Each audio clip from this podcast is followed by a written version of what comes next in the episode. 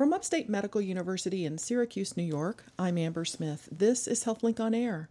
You may realize that a stroke is a medical emergency and that rapid treatment is important, but what if you're not physically near a comprehensive stroke center when stroke symptoms appear? With me in the HealthLink on Air studio are Liz Keesler, she's a nurse and the stroke outreach coordinator, and Dr. Hesham Masoud, He's a stroke neurologist from Upstate's Comprehensive Stroke Center, and he's going to tell us about the telemedicine program. Welcome back to HealthLink on Air, Dr. Masoud. Thank you. Now, let's start with uh, by reminding listeners of the primary warning signs of stroke, just to refresh memories. Yeah, so I think um, that acronym is very useful. Um, I'm sure people have heard of it by now. FAST, face, arm, speech, and then time uh, is T, time to call 911. There are variations of that that can include, um, you know, the letters B and E. So be fast in case, you know, the balance goes out suddenly or you have eye problems. Um, sometimes we'll also add on E and D at the end. So fast ED. So if you have eye deviation or sudden denial of half of your body, which is something called neglect, uh, these are all, um, you know, some of the major signs of stroke, and uh, those are the acronyms. Now, Upstate's Comprehensive Stroke Center is here in Syracuse. So, what happens when someone has stroke symptoms and calls 911 from Utica or Watertown or some outlying community that's hours from here? Well, it really depends on the model of regional care. So uh, here in, in, in, central New York, that uh, kind of hospital would initiate, if they were part of our network of uh, telemedicine that we deliver called Telestroke, then they would initiate that consultation with us, uh, establishing a remote video teleconferencing connection. Uh, if they were not part of that, then what they would typically do is uh, that emergency, that local emergency room that's receiving that potential stroke patient would call us uh, or call a regional comprehensive stroke center uh, to discuss the care. How many hospitals are part of the network? So, as it stands right now, I think we have 10 centers mm-hmm. that um, are active. Okay. So, are there areas right now in, in central New York, from the Canadian border down to Pennsylvania, that wouldn't have access to specialized stroke care if not for the telemedicine program? Uh, certainly, yeah, absolutely. I think um, the the big uh, piece of uh, telestroke is to provide subspecialty care to you know poorly served areas and uh, in sparsely populated areas like the North Country. Um, that's that's the case. So typically, a small rural hospital, what are they uh, able to offer in terms of stroke care for someone who comes in there? So um, they're obviously uh, able to initiate emergency care and check on breathing and circulation and make sure the vitals are okay, which is critical. Uh, they'll be able to um, get a CAT scan, which would exclude um, what a certain type of, of, of, a stroke that would warrant a, a, different type of care. So, if a bleed would be managed differently.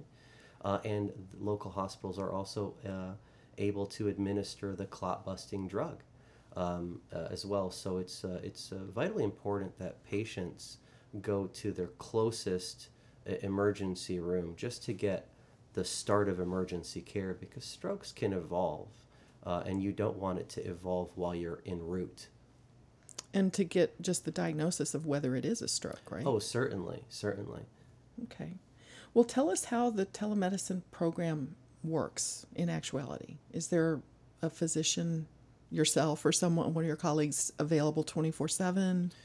Yeah. So, um, in the way that we have our telestroke network set up is that we have our upstate downtown stroke physicians who are covering the inpatient service uh, are also covering transfers. And so that includes consultations through our telestroke network.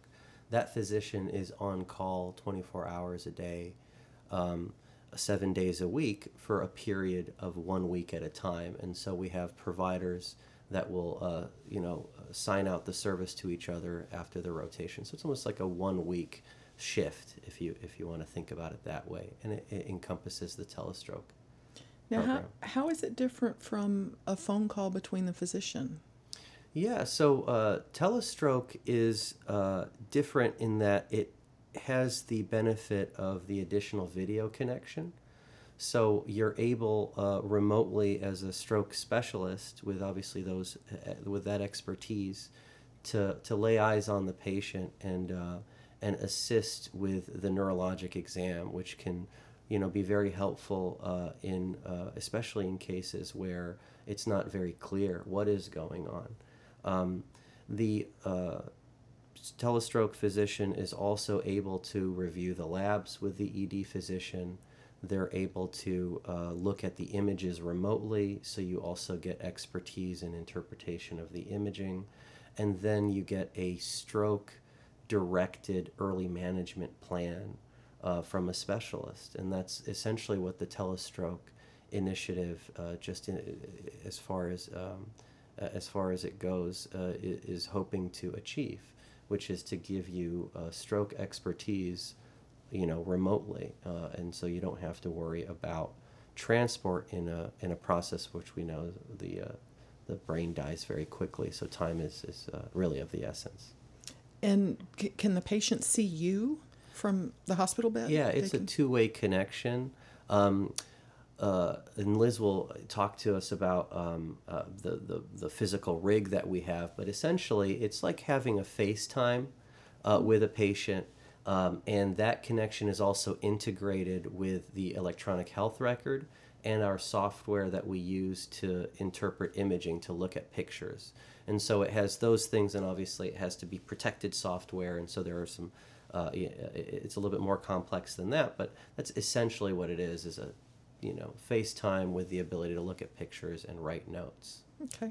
Well, Liz, um, what's involved in setting up participation with a with a rural hospital? Um, so we have a lot of um, great relationships with a lot of our outside hospitals to ensure that we can provide our you know neurology services in rural areas so that all of our community can have the similar services and get treatment quickly. Um, so we have a lot of communication with these outside hospitals and we talk with them about what their hopes are for their area um, we explain to them what we offer, and that's usually, you know, when they're jumping on board and want to join our telemedicine um, services.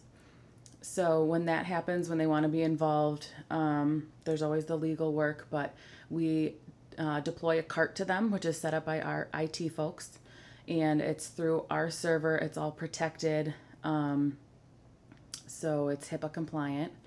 Um, so we deploy a cart to them, which is all it is is a monitor. There's no computer to it. It can't do anything else other than telemedicine um, and a very fancy camera. Okay. Um, we also make sure that we um, are able to push all of the images. So when they get that CT scan, they push the images so our physicians can see. Um, and then we go up every year, at least once a year, and make sure to do follow up education with them, train them on the cart, um, on the process of using telemedicine, and when to call.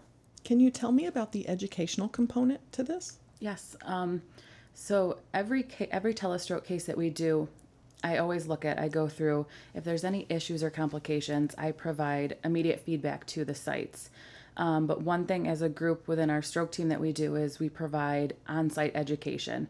Um, this past June, we actually took, we called it a North Country tour. We went and saw five of our hospitals in the North Country. We spent half a day at each hospital and did hands on training. So we went through scenarios. Um, they were able to hands on the cart. We had some of our physicians actually call in and give them some tips and tricks. But at least once a year, hopefully twice um, remotely, we do hands on education with their staff. Um, so they feel more comfortable. They can ask questions, anything they're not sure about. We are there to help them and answer questions. This is Upstate's HealthLink on Air. I'm your host, Amber Smith, and I'm talking with Upstate stroke neurologist Dr. Hesham Masoud and stroke outreach coordinator, nurse Liz Keesler. So, with the values of a program like this, where you're providing immediate access to stroke experts and prompt evaluation and accurate diagnosis of stroke and timely clot busting treatment and streamlined access, all of that, do we have data yet on the outcomes of stroke in central New York? Is this making a difference in um, people's lives? Yeah, so you know, I think uh, it, it, it certainly it certainly is, but uh, to, to kind of start with the the broader um, view of what telestroke was hoping to address sort of nationally. So the, the term telestroke was sort of coined in 1999, so pretty, you know, relatively recently. Um, and it was just in an editorial. And the idea was was that there are these early experiences with this clot busting drug where they found that maybe complicate well one rates of delivery were not high. So only 3 to 5% of patients who qualified were actually getting it. They found that one of the big reasons for that was lack of local stroke expertise at you know rural centers um, they also found that you know early on there may have been higher complication rates when the TPA was administered by someone who was not a stroke specialist. So then the idea was okay, how do we get our stroke specialists there, and then harnessing technology to that end. Um, and so there's that benefit is just having, um, you know, patients go to the emergency room where the ED doctor uh, can you know tap into uh, the resource of a very knowledgeable, obviously stroke expert, and so patients who are on the fence about TPA in terms of their clinical uh, necessity for it, or they have some complexity to their care, things like that. Those are the people on the individual level that are seeing a huge benefit. Telestroke obviously is not going to be uh, measured uh, in terms of a huge uh, impact in you know big academic centers because obviously the expertise uh, are, are uh, local. Um, there are different models of telestroke, um, and the most common model is the one that we have, which is the the hub and spoke model. So you have these tiny little regional centers, which are community hospitals that may or may not have a limited stroke designation, and you have your regional academic comprehensive stroke center. That's what most uh, uh, places are like and that's you know with our group covering essentially everybody remotely. Another model that you actually do see some of the hospitals in Syracuse have, um, to to uh, to a very limited degree, um, and and other places in the country is a distributed model where it is a private uh, physician group uh, that is not necessarily located in the state that will will provide this remote uh, stroke expertise, and so you sort of uh, pay a subscription fee when you have that model, the quality improvement uh, is usually, or quality um, measurement and and uh, and making sure that target times and, you know things are are progressing as one should when you're dealing with stroke therapies is typically on the side of the local hospital. In the hub and spoke model, it's the academic hospital that sort of takes that under their broader quality improvement. So there there are little differences uh, there, but you sort of see that mixed model in lots of places in the country. How how often do, is there a patient from the outlying area that is transferred into upstate with a stroke? Is yeah. that so? Um, we have some good numbers I can refer to. So um, so for instance, for all of 2018, we had maybe 46 transfers out of a total of 72 consultations, mm. with 20 percent of all the patients getting uh, TPA. Um, year to date, uh, we, we, it looks like we're going to surpass that number. Um, total right now, we have up to 69 uh, total patients, transferring 45 of them, and already our TPA rate is is uh, close to 30 percent. Um, one other thing I should mention about uh, telestroke that has a huge advantage to the patient is the rapid uh, triage uh, to the to the to the center that can do clot retrieval.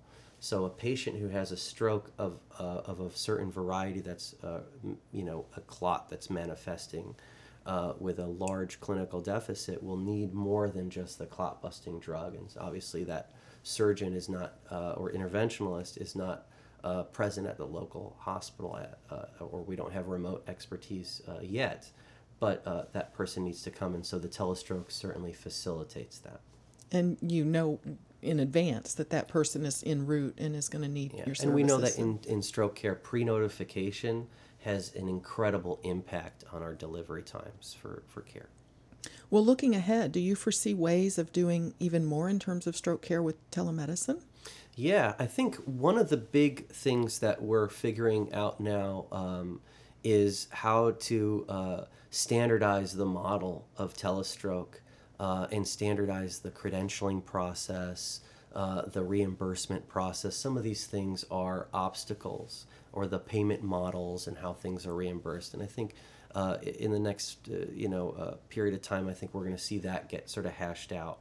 Um, future directions are also going to be you know if we can give the clot busting medication remotely through this consultation uh, then maybe we can try to do some more advanced stuff remotely um, and that's just a matter of the technology catching up in terms of devices that maybe can be controlled remotely so that we can do the clot retrieval uh, also uh, remotely um, so I think those are uh, some some exciting uh, things to look forward to. Neat. Well, thank you both very much for being here and explaining this. My guests have been upstate stroke neurologist Dr. Hesham Masoud and stroke outreach coordinator nurse Liz Keesler. I'm Amber Smith for Upstate's podcast and talk show, HealthLink on Air.